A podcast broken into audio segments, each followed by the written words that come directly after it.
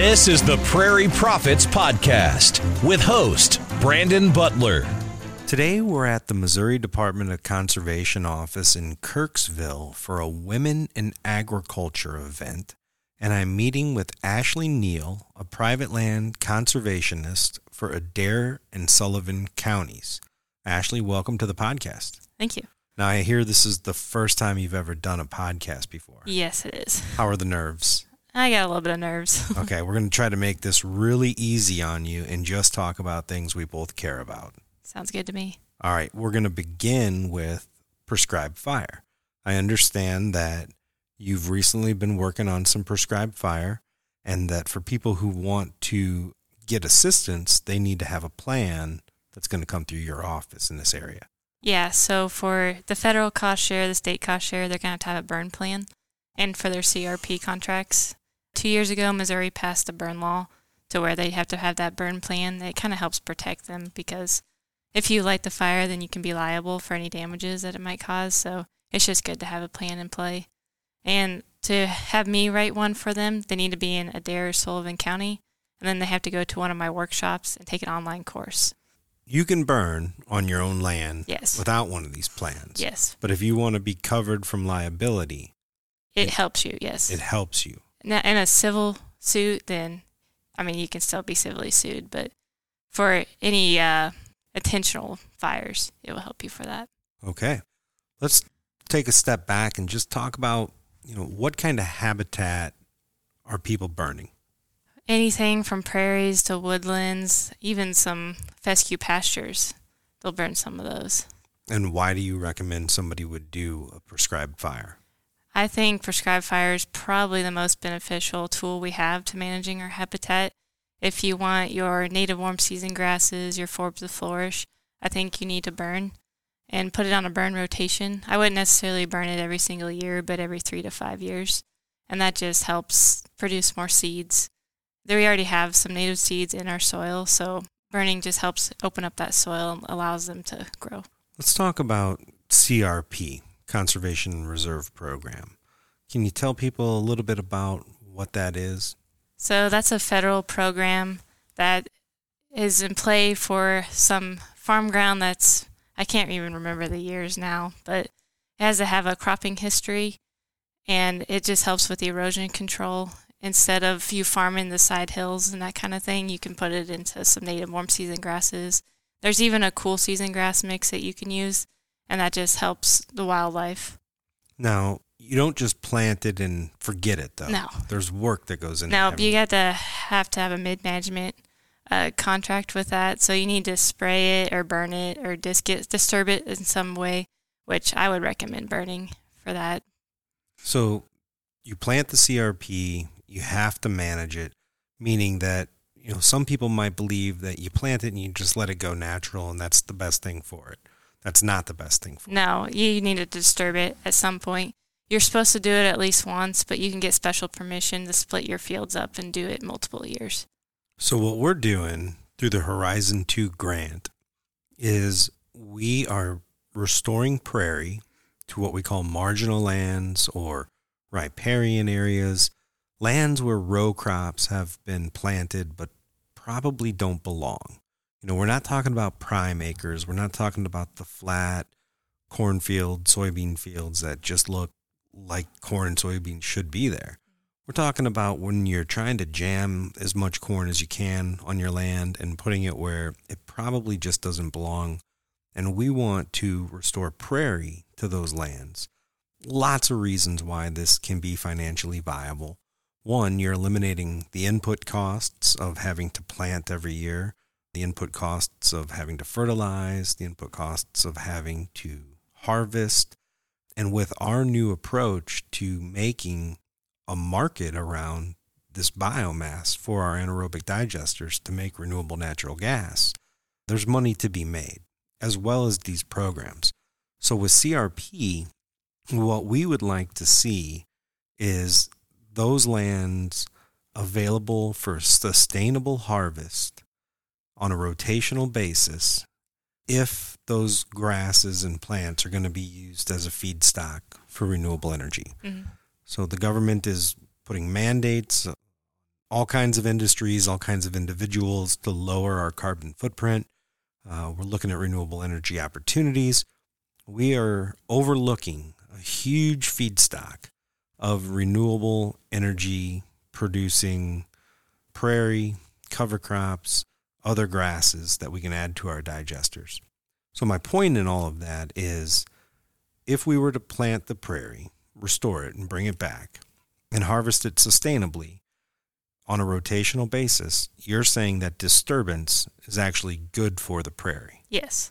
So, our process would actually be good because people ask that, like, how can you plant the prairie and then harvest the prairie? Well, it's the same thing we do with prescribed fire. It's the same thing that we do with other means of managing our grasslands. If we only take portions of the entire stand, so we're still leaving cover throughout the entire year, but if, if we are basically regenerating that prairie through the harvest, then we're actually benefiting that land and all the critters that call it home. For sure, yeah. And it's good to not do everything, like I said, in one year, mixing it up. Now, you have some parameters as to when the ground nesting is taking place in CRP. Yes, you can't do anything before July 15th. And those are rules that we would follow as well. We would make sure to abide by those rules. We would not want to mess with any of the ground nesting birds like our wild turkey, which is so important to us. If you go back and watch episode six of Prairie Prophets TV, you'll learn a lot more about habitat, prescribed fire, and uh, turkey hunting. Mm-hmm. So, are you a turkey hunter yourself? Oh, yeah. You are? Yeah, I like to hunt pretty well anything. I like to hunt pretty well anything too. Talk about the hunting up here in Adair County and, and Sullivan County. It seems to be pretty good. I mean, there's a lot of timber around here. And I've noticed in this last year, actually, the turkey population it seems to be doing better. I think the drought really helped us this year with that. But doing our turkey surveys during the summertime, you could see a lot of broods out there, a bunch of poults. I have noticed large groups of poults mm-hmm. running around right now too. In fact, I have a small farm. I rarely get any trail camera pictures of turkeys. I pulled cards not too long ago looking for bucks. I ended up getting more excited about my turkey flock because in the first picture there was like eight. And that's the most turkeys I've ever had in a in a photo by far.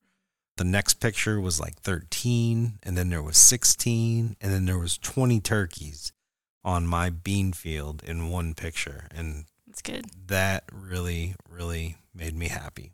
Can you talk about an ideal property as far as diversity? You know, you don't want to have 40 acres of corn. You don't no. want to have 40 acres of just grass or 40 acres of just woods. Like, if you're trying to build a habitat for wildlife, can you talk about the importance of diversity on the landscape? So I would want to have some thin timber, maybe some thicker timber in there if you're going to do a timber harvest later on. Still open around some of those crop trees, but and then I'd like to have an old field, a prairie planting, have some shrubs out there. I think shrubs are probably the most overlooked habitat component. What are a few species of shrubs you like? My favorite one would probably be the wild plum there's some dogwoods and that kind of thing out there, but they can overtake the field too. And sumac is probably one of the most prolific one around here, but that can take over and it loves fire. So every time I recommend a shrub, I would say wild plum. And why? Why wild plum? Quail seem to love it for their uh, headquarters for the wintertime. So and they grow in thickets in the middle of the field pretty well. I'm learning all kinds of things about quail hunting today. Locations, look for wild plum yeah. in the field and some edge feathering along some of those pollinator plantings and and maybe on the ridge tops have some food plots or your crops like the corn and soybeans. But I like to have just a mixture of everything. So, what's your background? How did you end up here at the Department of Conservation? So, I grew up hunting and fishing. I started hunting when I was six years old, went out with dad before then. We had cow and calf operation as well as row crops. And I knew Where at? Atlanta, Missouri. Okay. And I moved to Macon whenever I got married, but I have goats down there now with some brush management practices we've been doing. But I always knew I wanted to work outside doing something. I wasn't real sure what I wanted to do. And then I got a offer to become an hourly up here, just doing some invasive species spraying on some of the conservation areas. So that kind of got my foot in the door here. And then I did some CWD technician work. and did that for two or three years. And then this job opened up and I applied for it and I got it and I, I love it. And you work, uh, you report to Brent. Yes. So Brent was in episode six as well, and we Mhm. talked about that. So if you want to, if you want to see Ashlea's boss, you can go back and check out that ap- episode of Prairie Prophets TV and, and learn a little bit more about private lands conservation work that the department does. You talked about spraying invasives. That's another aspect of prairie management that's you know very time consuming, labor intensive. You know, again, I'm learning. People think you can plant these grasses and it's like a one and done thing, but that's never really the case. No, you're probably going to have some Sericea pop up in autumn olive. Yeah, because you guys planted that Yeah. Back in the 50s. So, Uh, may- maybe MoDOT did oh, you guys, there's a there's a debate a on who planted. Okay, okay, but I have it on my property. So, I've like I said, I've got a small farm. It's 40 acres. Most of it's in row crop. I'm transitioning about half of it to prairie. I've got a, a, a, a kind of wash that runs through the middle. It's got a bunch of small trees in it. Some really nice native plants. I've got great milkweed, but the sericea is really bad hmm and we we burned it real good last year. I mean, just torched that whole that whole wash down to charred earth. Came back big and beautiful. The prairie plants, the natives, they responded well, but so did the sericea. Yeah, it loves a burn. Yeah. So what do I need to do? Like, what would you recommend as a private landowner I do to attack that sericea? So if you just have a few spots of it, I would do some spot spraying with some PastureGard or remedy. It's just a broadleaf killer. So where do you get that? You can get it online, MFA, Amazon. I mean, it's pretty well all over. If I walked into MFA and said I need blank, what would I be asking for? PastureGard, they would Pasture have that, guard. or remedy. They should have both on hand. And that'll kill sericea. Yeah, you'll still have to go back every year, do it additional times a year because that seed stays in the soil for 25 years, so it's just very prolific. So how do you how do you attack it? You just spray it on the top? Do you have to spray it around the base where it meets the I soil? of hit it all over, but be careful about everything else around you that you're spraying. That's why I'm saying spot spray. Just make sure you're getting just that plant. But I know people are worried about killing all their forbs and stuff with it, but if they don't do anything for it, then that's just going to overtake their field anyway. And when can you do that? When- During the summer months are usually the best June, July, beginning of August. You want to hit it before it seeds out. so when all the ticks are real oh, bad Oh, yeah. and it's really And hot it's really hot, out yeah, there, that's yep. when you want to be out there. I doing it. spent summers doing that. Ugh. How much would you charge to come down and do some more of it? uh, those my days of doing that are probably over unless it's my own farm. Because if I go to the department and I get this plan worked out, and they're like, you need to do this, this, and this, uh, there's no like, you know what? You guys come down here and spray to your heart's desire. No, we'll just give you some money to do You, it. you- oh, you give me some money? yeah, we to, have some cost share available. to spray sericea. Yep. There you go. Then I can hire a high school kid. Yeah. Oh, I like how this plan is coming together. You just got to find them. Just there's quite a few, quite a few hardworking guys and gals down there in Howard County, so we could probably find one. Mm-hmm. So you, you said you like to hunt everything, and there's good habitat up here. When you're looking for a good place to hunt, and I'm speaking about deer hunting right now, Mhm. do you feel most people overlook grasslands and open lands for the timber? And do you feel that that's a, a good decision? I think you can find big bucks in some CRP and some of those uh, native prairie plantings. Definitely overlooked. Some people think look at that field and say, "Oh, nothing will be out there." But if you actually go walk out there, you'll see beds and stuff everywhere. Especially if there's some shrubs, they seem to love those too, just like the quail do. And if you got some edge feathering along those trails, they'll probably be bedded behind those. What did- what is that? You've mentioned that a couple of times. Edge feathering. So usually you take like a 30 by 50 foot section, 30 feet in the timber, 50 foot long, and you drop pretty well every tree along that edge there in that zone. And you do three of those, and that typically equals about a tenth of an acre. So you just put Tordon or some other sort of chemical on the stump there and drop all the trees. I don't recommend hinge cutting, but Hinge cutting. yeah What is that? when you leave part of the tree still attached. I think that just makes you have to go back and do more work later on. Tell us about this event, this Women in Agriculture that's going on here today. So a bunch of different uh, women producers and cooperators are gathered today to kind of learn about. They had a discussion over what's killing my trees, some of the cost share programs we have here, some estate planning. I think they're going to do a soil health deal this afternoon. They just came to kind of learn a little more what they can do to their property because we are getting more women landowners out there. So it's good to know what they are, what they can do. Yeah, when we talk about pollinators and we talk about the grasslands, we definitely find that there's a lot of interest from the women in agriculture. Oftentimes, uh, the wives of the farmer that we're talking to can be very influential in, in the grasslands aspect of it. Talk about your own journey as a woman into conservation. You know, it's still a, a fairly male dominated mm-hmm. world. And how did you decide to choose this career path and, and what's it like? I think uh, my dad tried to make me a tomboy, so that probably had a lot to do with it. But it's it's interesting. There's not a whole lot of women, but there seems to be more now, and I like that. if you were if you were going into a high school mm-hmm. and and speaking to a gymnasium full of boys and girls, you know, how would you sell this job or or sell working for conservation in general to an audience that has a lot of young ladies in it? I would say if you love to be outdoors and to work with people and you genuinely want to get more habitat on the ground, that this is a job for you. Through this event, this Women in Agriculture event, you know, what are you learning? What are you learning from the women here that are landowners and, and farmers?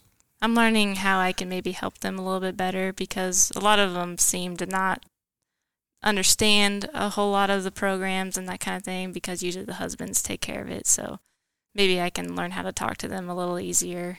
And I, I did learn a lot about the estate planning and uh, Yvette Ammerman's talk about what's killing our trees. So I find all those topics pretty interesting. Well, what's killing the trees? A lot of diseases, beetles, people not planting them right, that kind of thing. What's the white oak disease that's been going on? I think there's the blight. Yeah, there's a lot. There's an oak wilt that's killing some of them too, and some of them can get the galls from wasps stinging them as well. But Yvette would definitely know more than I do about that. I always send her those tree questions. what are some of the things that you enjoy most about going out onto these private lands and, and working with the owners to create a plan for conservation on their property? I like to see all the different diversity that these two counties seem to have. There's a lot of timber when you go west of here east of here, there's quite a bit of crop fields and some more CRP. And uh, Sullivan has a lot of CRP and some native warm season grasses too. And I know the big push now is to get cow producers to do the native warm season grass planting. So it's been interesting working with some of the grazing people out there and see how we can maybe incorporate that into what they're doing on their farms. How does that typically go when you show up and say, "Hey, you know what you need to do? You need to plant all these warm season grasses." It doesn't normally go over very well because everybody thinks they're bad. they're bad. Yeah. Why would they think warm season I think it's just an old tale about them not doing very well for the cattle, but definitely not true. I know some people down South Missouri that are getting a lot of pounds on their cattle every day about it oh, so warm season grasses. The idea is that the, the cold season grasses will pack more weight on the cattle than yeah. warm season grasses and, will. And they just do a little better, but it's not true, especially with all the droughts that we've been having. I was on a field trip out in North Dakota, uh, America's Grasslands Conference, a few years back, and we went out to a ranch uh, where they do rotational grazing mm-hmm. on natives. And I think they, they move the cattle twice a day into new quarter acre pens. They essentially have uh, one side of the electric fence that just swings and they, they move it to a new area. And that rancher said, you know, my biggest problem now is how much money I'm spending on gasoline for my boat at the lake. Because all I got to do is move my cattle twice a day and the rest kind of takes care of itself. Yep. So I think that's a good problem to have. You know, if you just move your cattle, let them eat the natives, and then you got to worry about how you can fund your your boat life addiction. Yeah, and I, I think it's still important to have some cool season and your rotational grazing too. I mean, for the months where your warm seasons aren't producing, but definitely have the mix because you can't have warm season and cool season together in the same field because the cool season is just going to outcompete it. But if you can have a paddock over there and a warm season paddock on the other side of cool season, and just kind of alternate those. I think that's the best way to go about it. Don't want to hit those warm seasons too hard or they're not going to make it. Do you have any favorite prairie plants? Any favorite prairie flowers? I really like rattlesnake master. I don't know why. I just that's one of my favorites, and cone flowers are always pretty. Purple cone flowers, mine. Yeah, I'm learning. Um, there's what over 400 There different are a lot, and I'm still learning them too. yeah, I think I might. I'm, I've got at least 40 of them. yeah. I'm up to 10 percent. I'm 10 percenter now on my prairie plant identification. Yeah, some of those mix people are planting are getting really intent on them.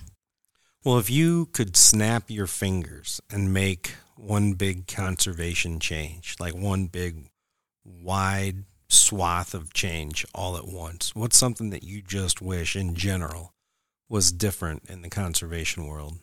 I wish we didn't have as much overgrown fescue pastures around here. Seems to be the majority of the land use. And if we could switch that over to some native grass and forbs, I think livestock, wildlife, and everybody would benefit more. Ashlea, how would people get a hold of you up here in Adair and Sullivan County? So they can swing by the USDA office on uh, Franklin Street in Kirksville. They can give me a call or they can go on our website to the MDC public webpage, go to contact us, find your county, and my name and number will be there. Thank you very much. Yeah, thank you.